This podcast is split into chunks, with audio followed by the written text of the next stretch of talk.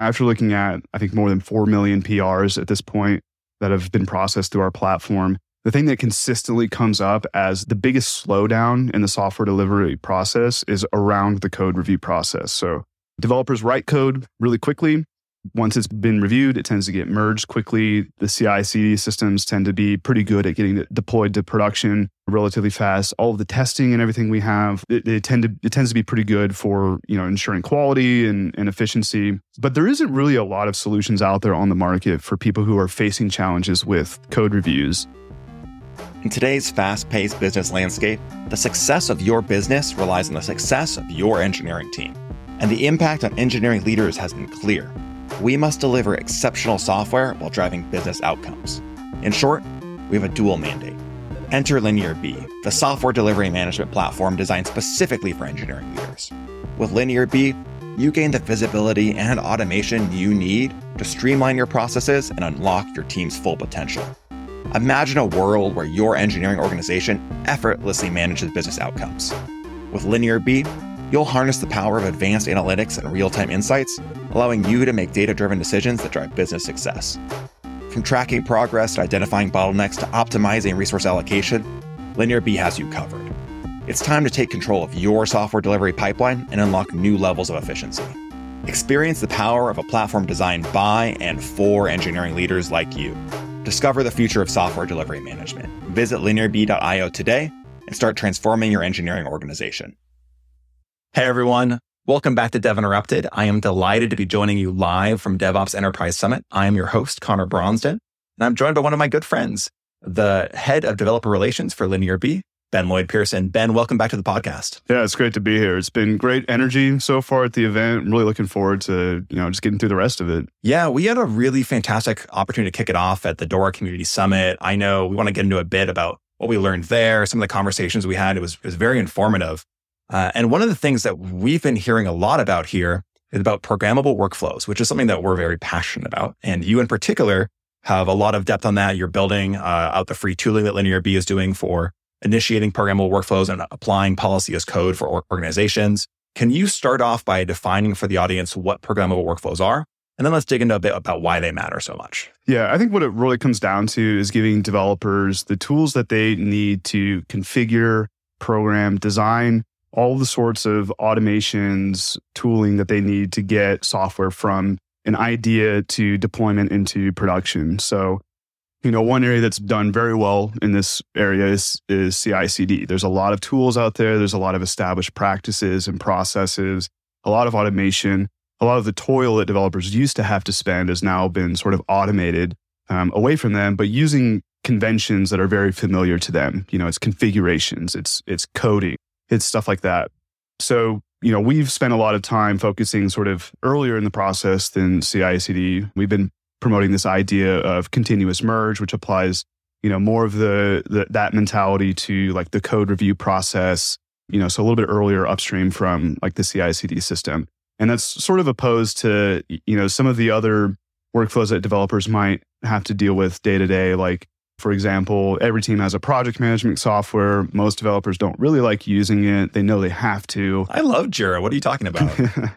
Yeah, uh, man, it's a it's a beast. It, it, can be amazing, but it terrifies developers. Valid. And uh, it's a big context switch, you know. So anything you can do to to make it easier for them to to interact with that in a way that's more natural, you know, that's that's sort of what we're proposing. And you know, there's also a lot of interest that I've seen around like regulatory and compliance as well. You know, there's there's a lot of things that you sort of need to to make sure your organization is following, especially if you're like in a reg- highly regulated industry, like if you're in banking or something like that, or insurance. So, you know, I've, I've, I've also seen, you know, just so far at this event, there's been a, a real big interest in and having like policy as code, programmable workflows that make sure your organization is mitigating risks associated so, with. So let's dig into software. that a little bit. How what would be a great example of leveraging programmable workflows to create policy as code and maybe help with compliance or security concerns? Yeah. So if you have, you know, parts of your code base that need extra scrutiny or it, it impacts user data or it, it potentially could open up security vulnerabilities, you want to make sure that you have the right processes in place, both to catch those, but then, you know, there's always t- situations where you might need exceptions. So having systems built in place that prevent people from getting blocked within those processes. So, an example of that might be let's say we're looking at a part of the code base that we've identified is highly compliance. There's a high degree of importance to compliance there. Maybe, to your point, it deals with user data. Uh, maybe you want to add an additional reviewer who sits on a certain security team uh, or compliance team to add additional reviews those PRs. And you're saying we can automate that process or other other approaches to it based on however you want to configure your workflows. Yeah, I mean, imagine if you asked a developer every time that they needed to get an exception to a policy to to manually go through and figure out which policies are applicable and and flag the appropriate people. Like it's just that's never going to scale. It's never going to be successful. You know, so you want to make sure that it's it's as automated as possible so that you don't miss anything and that you're you're not just putting toil on your developers that distracts them from the stuff you know you hire them to do. Do you see this implementation of programmable workflows as something that developers are going to be pushed to do in order to implement policy as code uh, in the coming years? Yeah, so I you know I almost think that it potentially is going to be both ways. I think there's going to be a lot of scenarios where you know where an organization might, for example, want to get SOC 2 compliance, and in a situation like that, is you know the decision's probably made at the executive level.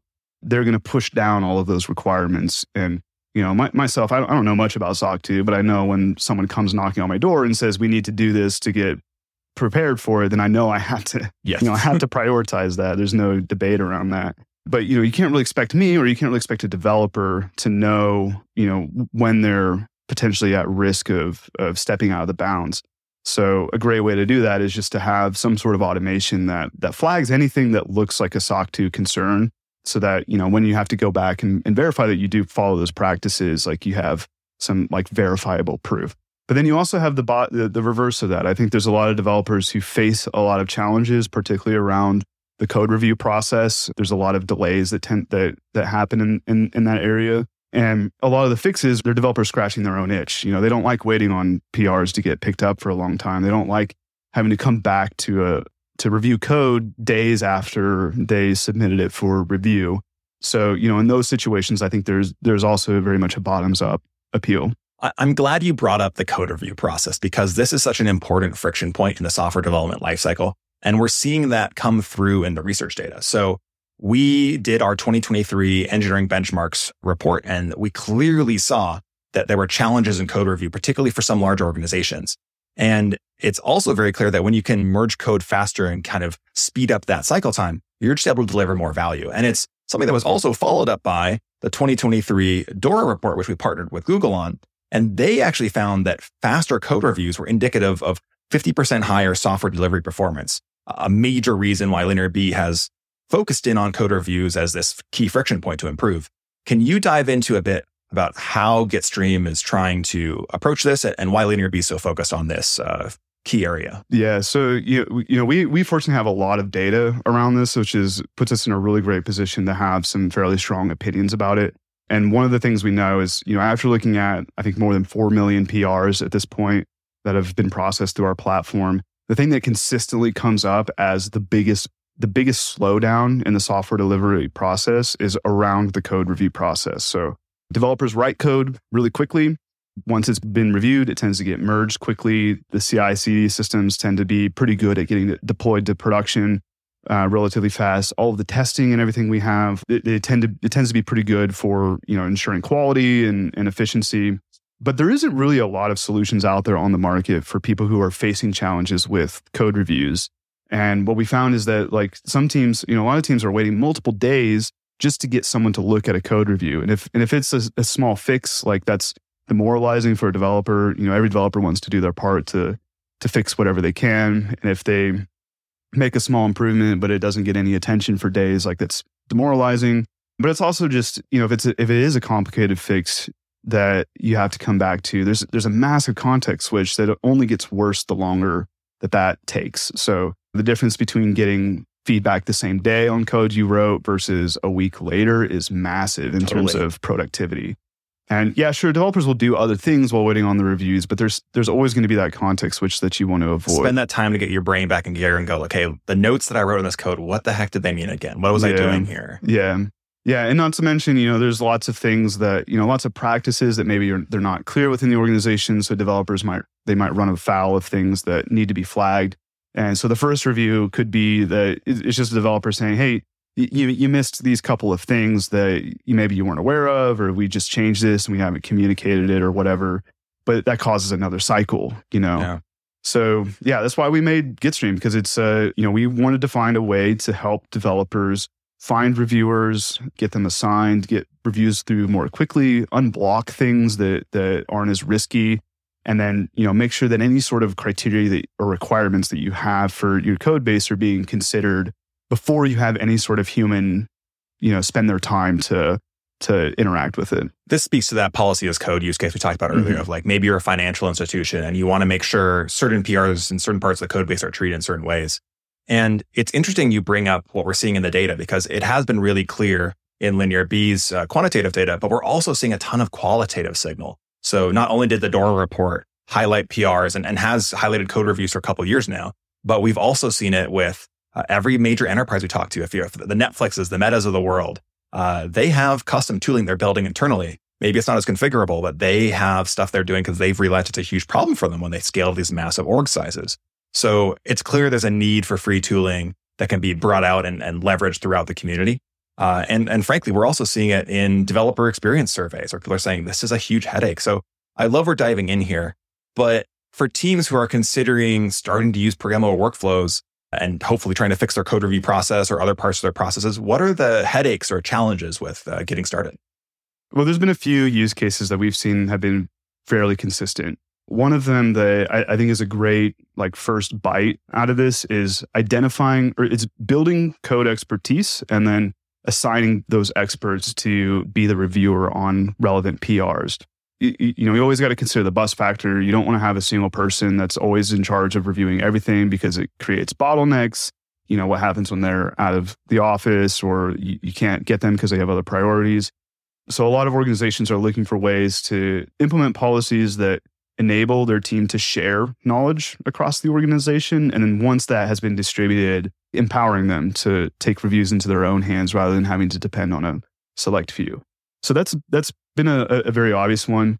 You know, in terms of like compliance, there's a lot of concern about like, you, know, one one thing that uh, one use case that comes up in SOC 2 is like making sure that you're tracking every change that goes into your code base in in, in some Right. sort of centralized repository, like whether it's your project management or some other BI solution.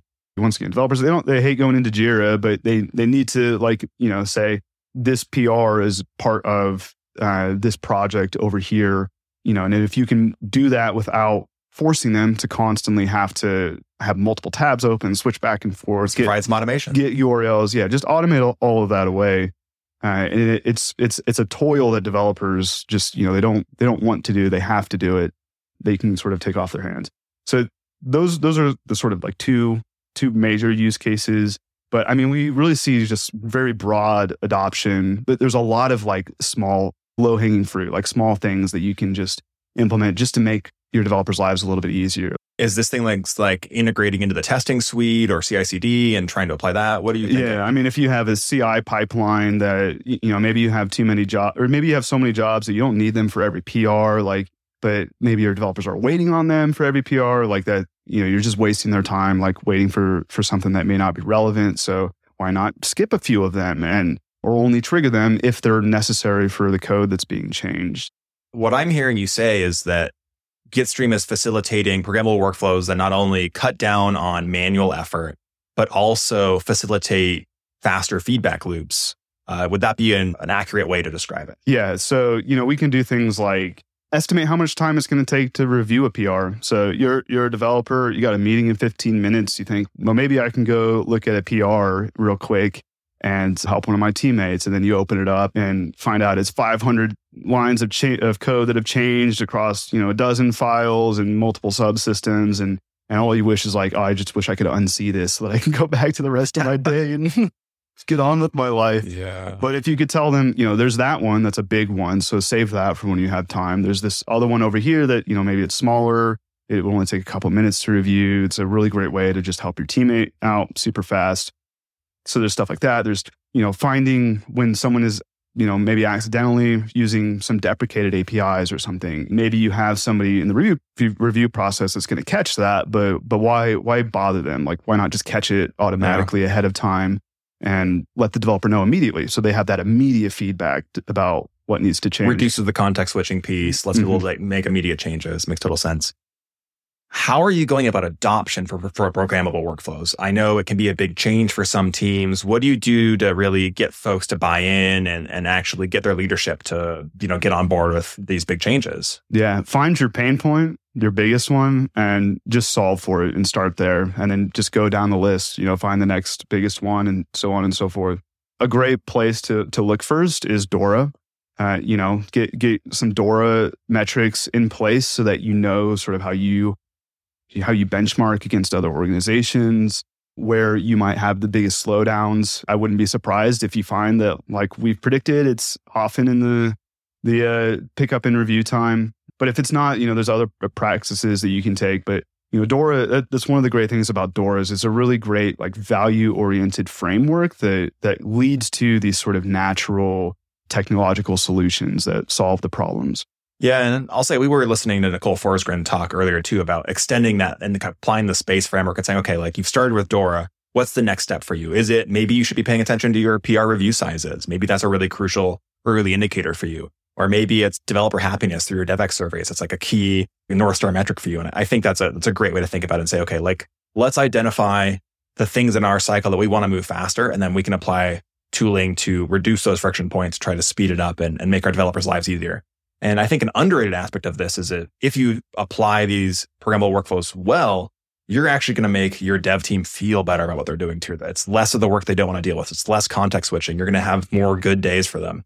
And that opportunity is great for recruitment. It's great for retention. Uh, it's great for productivity. I, I love to hear it. Do you have an idea of where you see Gitstream going next though? Our goal has always been sort of maximal extensibility. You know, we, we uh, want to be sort of a glue in between just about every other tool in your developer stack. So that's definitely a direction that we're going. And we also, you know, we we really I, I want to touch on a couple points you mentioned there because you know there's one common theme I, I've heard so far at this event is developer well-being. Like it's a very big concern, and a lot of that those conversations have been centered around, for example, the you know the McKinsey metrics that focus more on like effort and and output rather than like any sort of like value stream like changes. And I think there's a lot of concern that those sorts of approaches don't really take the developer quality of life into account. And, and I feel like that's where Dora plus space is really trying to account for. It's like the metrics that quantify the challenges that you're facing, like that feels kind of in the Dora realm and then the the I don't really know if they're metrics or if it's just a more of a mindset the framework to apply yeah. to, to, decide on what you want to measure next. Yeah, yeah, and that focuses much more on just your organizational well being. You know, because yeah. we know happy developers do better, they're more productive, they ship software faster. So I, I feel like it is almost like a response to you know we don't want to we don't want to analyze developers in a way that makes them feel pressured. We're not telling you this is the tool that's going to you know increase the number of lines of code you change. We're telling you this is a tool that's going to unblock things that, that you might be struggling with. Ideally, it should reduce gamification of metrics because I know that's a big concern for a lot of engineering leaders, and it's it's a valid concern. Goodhart's law says that when you start setting goals against measurements, you're going to see them improve, but you know it's a lot easier to create one 10 pound nail than you know a, a million small nails. So you're like, great, I need to create 10 pounds of nails. Let's do one big one. You didn't specify. And that gamification is not what we want to see. We want to see a process that moves faster and, and works better for everyone. Yeah. And so Gitstream's a great way to say, let's put tools in the hands of developers where they can set the process up in the way that they need to have it done and also fulfill the needs of the C suite and say, okay, great. Now policy is code for compliance. Awesome. And now we have higher efficiency throughout our, our pipeline. Fantastic. We deliver more software faster, more predictively. But ideally, it needs to be one where it's we're putting in the hands of devs and making their lives easier. And so I, love that yeah. approach is being taken. And I, I, would love for us to get to a place where we can surface those insights to the managers, so we can say, you know, they can log into, like, say, their LinearB dashboard, get their Dora metrics, and within that, see some sort of like breadcrumb that says, you know, we've detected that there's an issue over here. There, there are automations that you could implement to solve that, or maybe we have some knowledge based resources that are beneficial so obviously, I think we're both just big fans of programmable workflow tooling, and I know we're we're talking about Linear Bees, gitStream in particular. It's free, it's available. What are some of the integrations that are set up already in gitStream that people can start to leverage? So we've been hard at work building out a, a, pretty robust integrations marketplace. You know, like I mentioned, we really want to be the glue between a lot of popular developer technologies. So we're looking at your project management stacks, whether you use Jira or Asana or Shortcut. You know, we're finding ways to integrate with those. We've got we recently built some integrations with uh, well, one of my favorites, the new our new integrations with GitHub Actions, which lets you like orchestrate your CI pipelines effectively. So you can decide that you know if if let's say this code changes my mobile app only, well, I only need the mobile build process for that, so I can choose to ignore the rest and just run the processes that I need. So that that's a huge time saver that I'm really happy we were able to ship. We also have now enabled outgoing webhooks. So you're able to connect gitStream to practically any service that has an API. So if you want to send Slack notifications, if you want to auto update Jira tickets, if you want to send a pager duty alert, you know, whatever whatever tool you want to send some sort of alert from your from your Git repo or from a PR, we can now enable that. This list is only going to grow. I encourage people if they want to check out what we're doing, just to to check out docs.gitstream.cm where we're building out all of our integrations. Fantastic. Ben, this has been a wonderful conversation. Thanks for giving us an update on what's happening in programmable workflow land. Very excited to see where this goes the next couple of years. Uh, to your point earlier, I think it's a crucial thing that we're seeing being called for in a lot of enterprises. Uh, this has been a lot of fun, and especially doing in front of this live audience, people walking around us here in the Dome, uh, DevOps Enterprise Summit in Las Vegas. Thanks for listening, anyone. And if uh, you are interested in gitStream, as Ben mentioned, docs.gitstream.cm, learn all about it. Uh, you can add it to your GitHub right now. And uh, yeah, thanks so much for for writing out this great docs, Ben. Thanks for coming on the pod, and uh, we'll have you back in soon. Yeah, absolutely. Thank you. And uh, if you're listening to this and you want to see Ben and I flail around, accidentally hit mic stands, maybe have some bloopers in here, we'll, we'll hopefully edit some of this out. Uh, check us out on YouTube. Uh, we'll put the clips on LinkedIn as well, but uh, you'll definitely find the full video on YouTube. It's a lot more fun to kind of see the experience of what we're doing here. So thanks so much for listening, y'all.